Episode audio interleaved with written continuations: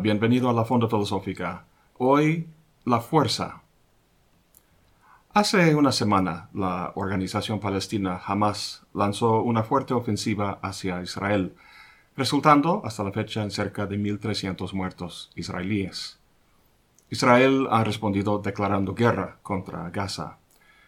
Las noticias están llenas de imágenes de explosiones, muertos y destrucción generalizada, y las redes sociales llenas de los simpatizantes de los dos lados gritando y criticando los unos a los otros. Todo este escenario bélico, tanto físico como verbal, me ha llenado de tristeza. Algunos de ustedes me han preguntado, Maestro, ¿qué piensa usted de lo que está sucediendo? ¿Cuál es su opinión? Normalmente no me gusta opinar aquí en la fonda sobre los temas geopolíticos que en un momento dado corren en las bocas de todos, porque en la mayoría de los casos la opinión que podría dar sería la de un ciudadano y no la de un filósofo. En el caso de esta guerra que ha estallido, tengo una opinión muy clara sobre el conflicto, su historia, estructuras de dominación, culposos, etc.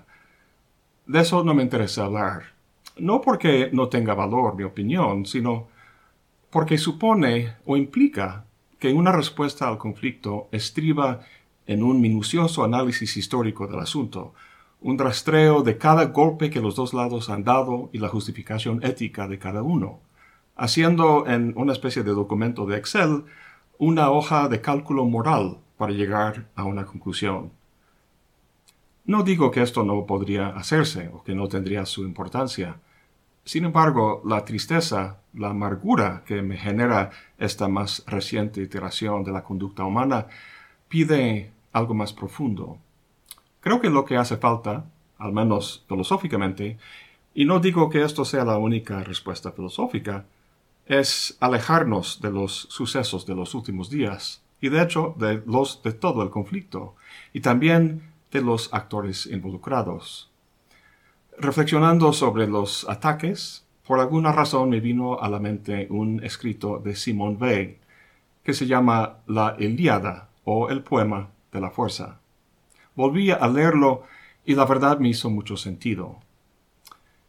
El escrito de Weil versa sobre la Ilíada, un poema épico griego escrito por Homero hace unos 2800 años.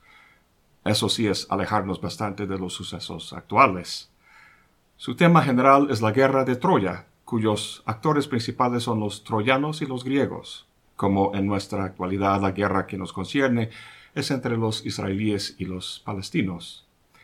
Sin embargo, la primera línea del escrito de B dice, el héroe verdadero, el tema verdadero, el centro de la Ilíada es la fuerza.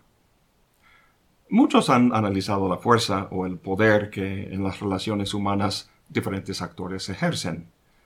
En su escrito, la fuerza no es simplemente el fenómeno que analiza, sino que es el héroe, es el actor principal. Sigue diciendo, la fuerza empleada por el hombre, la fuerza que esclaviza al hombre, la fuerza ante la cual la carne humana se retrae. En esta obra se exhibe en todo momento al espíritu humano, en tanto que, modificado por sus relaciones con la fuerza, en tanto que arrebatado, enseguecido por la misma fuerza que imaginó podía manejar, en tanto que deformado por el peso de la fuerza ante la que se somete. Para V, el héroe verdadero de la obra no es Aquiles ni Héctor, sino la fuerza, un actor no con nombre y apellido de carne y hueso, sino con una constitución casi metafísica. Me hace pensar de hecho en la voluntad de Schopenhauer, el neúmeno que recorre y anima todo fenómeno concreto en el mundo. Una buena parte de la finalidad de este escrito es enseñarnos que entendemos la naturaleza de la fuerza de forma muy parcial y gracias a ello sufrimos consecuencias innecesarias.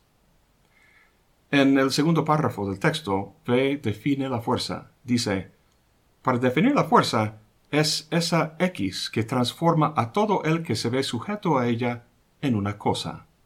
Ejercida hasta el límite, convierte al ser humano en una cosa, en el sentido más literal de la palabra. Hace de él un cadáver. Da varios ejemplos de texto de hombres tirados en el suelo, muertos, comida para los buitres. Cita una parte donde la esposa de Héctor prepara un baño caliente para su esposo, de regreso de la batalla.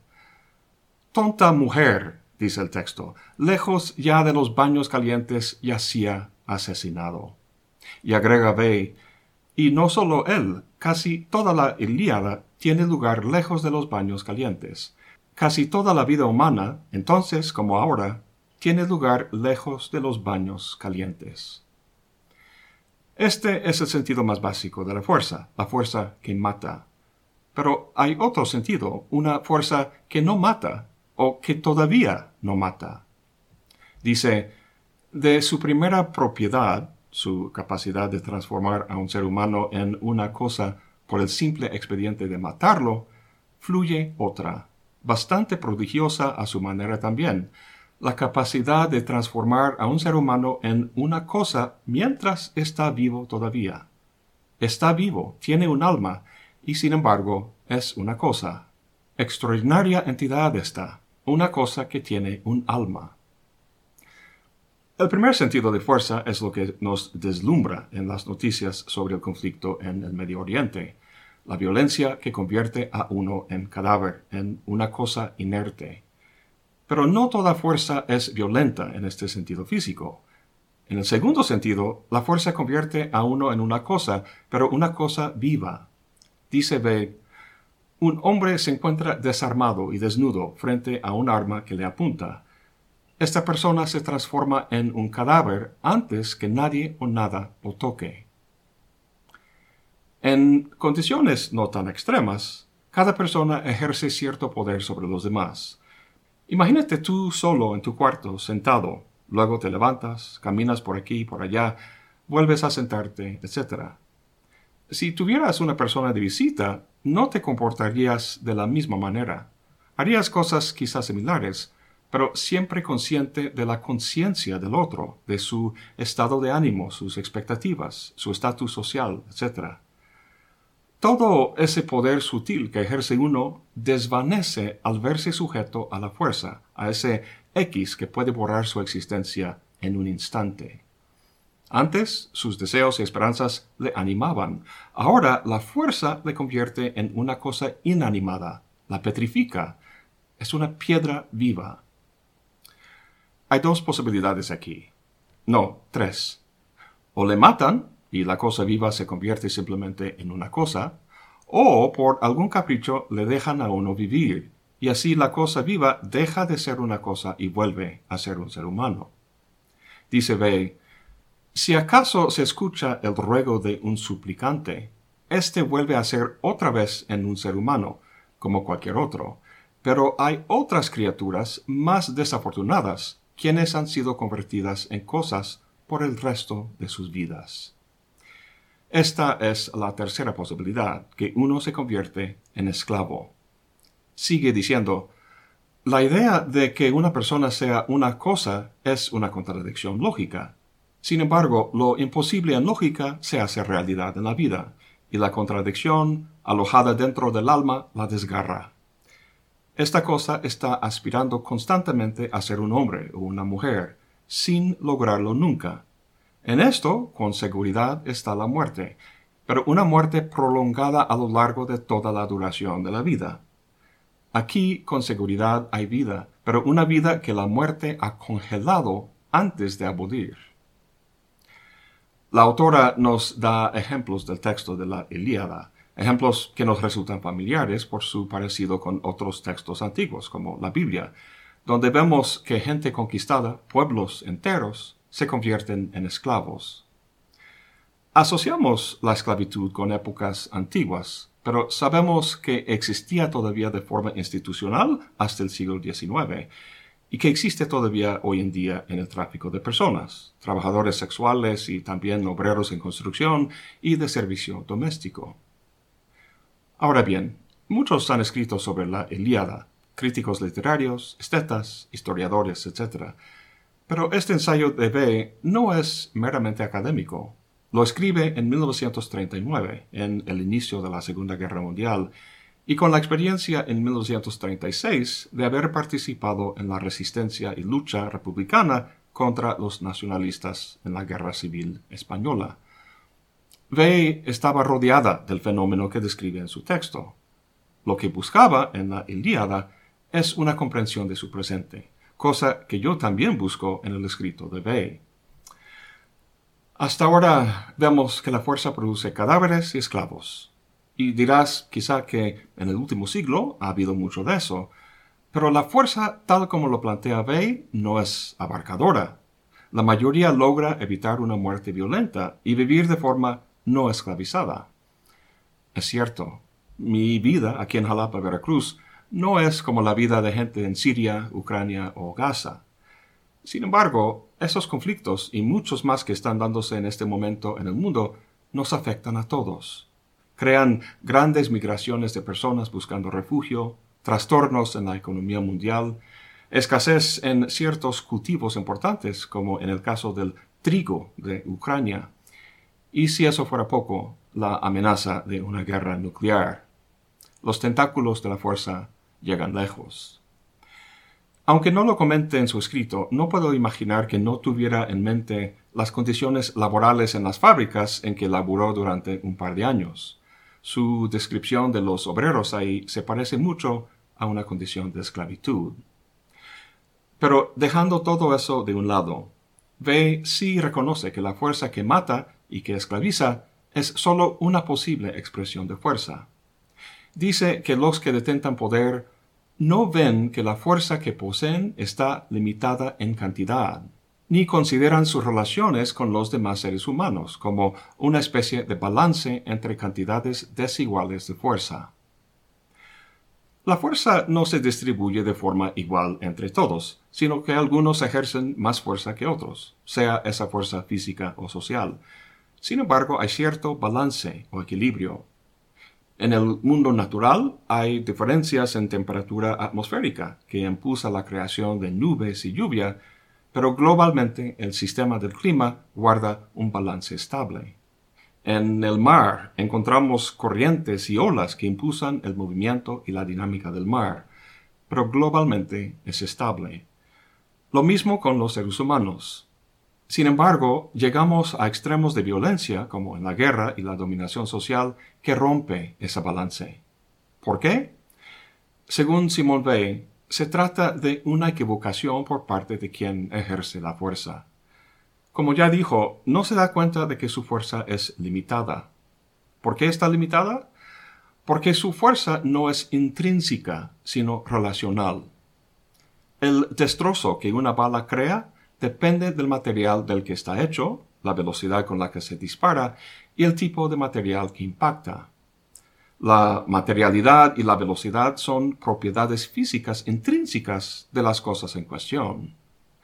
La fuerza de un guerrero no es intrínseca a sí mismo, ya que, como vimos, puede convertir a uno en una cosa nada más levantando su espada con la amenaza esta fuerza varía dependiendo de los actores en cuestión y por eso es relativa o limitada, como dice Bey. Pero no se da cuenta de eso. Hablando del que ejerce fuerza, dice, puesto que la demás gente no impone a sus movimientos ese alto, esa pausa de vacilación, en donde se encuentra toda nuestra consideración hacia nuestros hermanos en humanidad, concluyen que a ellos el destino les ha concedido una licencia total y ninguna a sus inferiores. Además, no se da cuenta que la fuerza es tan despiadada hacia él como hacia su víctima. Dice B, la fuerza es tan implacable para el que la posee o cree poseerla como lo es para sus víctimas. A estas las aplasta, a aquel lo intoxica. La verdad es que nadie en realidad la posee. Recordemos su definición de fuerza. Es esa X que transforma a todo el que se ve sujeto a ella en una cosa. Si nadie posee la fuerza, entonces quien se ve sujeto a ella no es solo quien la sufre, sino también quien la usa. Vimos que cuando la fuerza convierte a uno en una cosa viva o en un esclavo, le quita toda facultad del espíritu, la, capacidad de juzgar, de resistir, de esperar, incluso de desear. Este extremo lo encontramos en la batalla, pero encontramos también que algo parecido pasa al que ejerce la fuerza. Dice, no es el designio del hombre, no es la estrategia, no es la acción subsecuente a la resolución tomada lo que gana o pierde una batalla, las batallas se dan y se deciden por hombres desprovistos de estas facultades, hombres que han sufrido una transformación, que han caído ya sea al nivel de la materia inerte, que es pasividad pura, o al nivel de la fuerza ciega, que es impulso puro. Quien gana la batalla no es un sujeto en control de sí mismo, sino un frenesí, una fuerza de la naturaleza, como el fuego, la inundación o el viento. En ese sentido, quien ejerce la fuerza se convierte también en una cosa. Por un lado, la inercia bruta y por el otro, el puro impulso. En los dos casos, las facultades humanas del espíritu desvanecen. La fuerza, en pocas palabras, deshumaniza. Por eso, comenta Bey, Homero no presenta en la Ilíada los esclavos y los conquistados por un lado y los conquistadores por el otro sino que todos están en el mismo plano. Como dice, en este poema no hay un solo hombre que alguna vez u otra no haya tenido que doblar el cuello ante la fuerza. Si fuera posible poseer la fuerza, el héroe verdadero de la Ilíada sería quizá Aquiles, pero no puede poseerse. Ese es el error o la ilusión, y es lo que hace que la fuerza sea el protagonista principal del libro. Sin duda, casi siempre un lado en un conflicto tiene más armamentos que el otro, a veces mucho más. Entonces se podría decir que posee más fuerzas. Digo fuerzas en plural y con F minúscula. Lo que no puede poseer es la fuerza con F mayúscula, ya que tarde o temprano todos estarán en una posición de debilidad, doblando su cuello ante la fuerza. La historia bélica de los Estados Unidos desde Vietnam, incluyendo el 11 de septiembre y su derrota en Afganistán, es prueba de ello.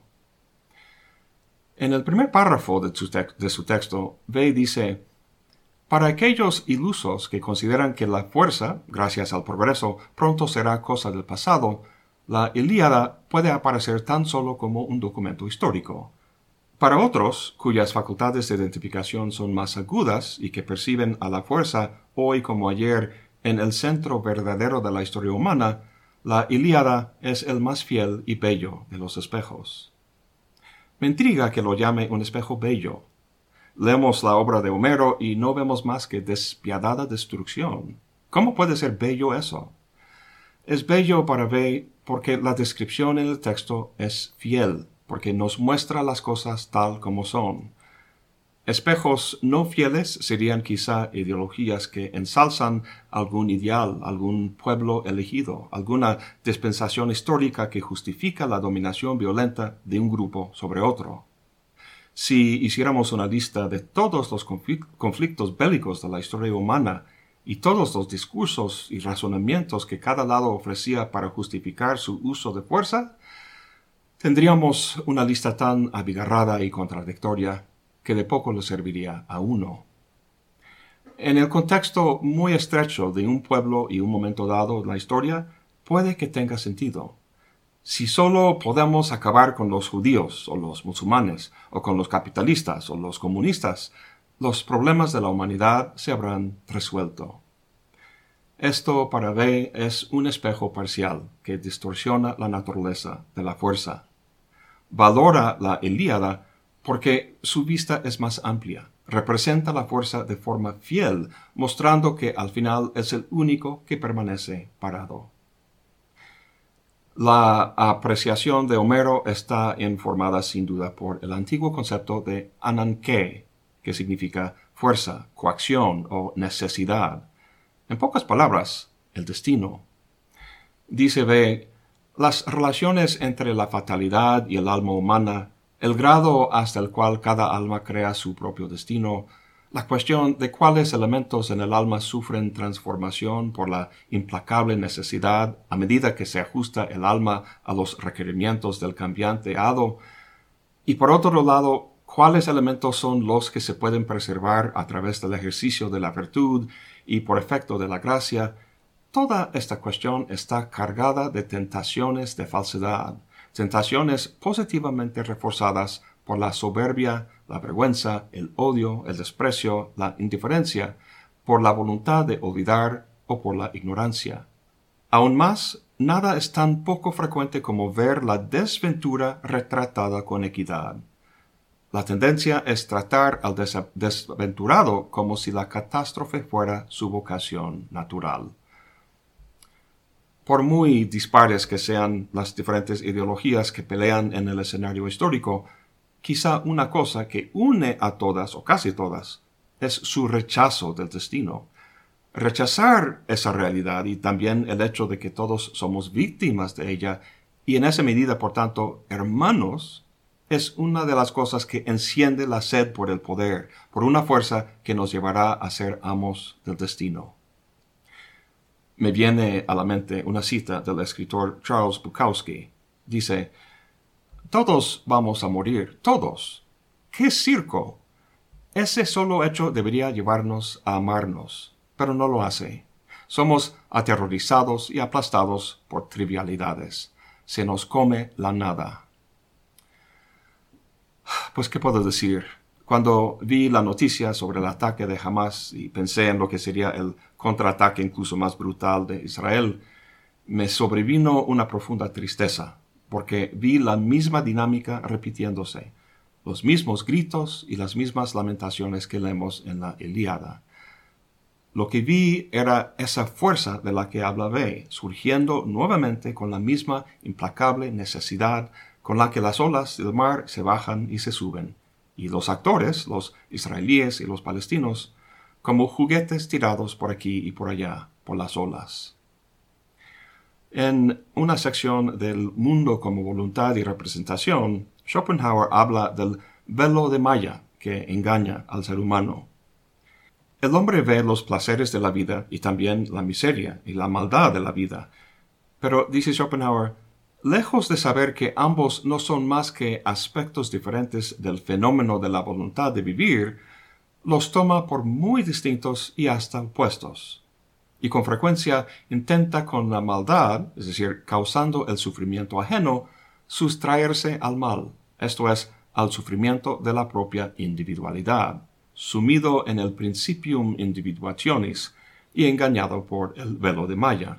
Pues como en el mar furioso, que por todas partes ilimitado levanta y baja aullando enormes olas, un marino se sienta en su barco confiando en su débil vehículo.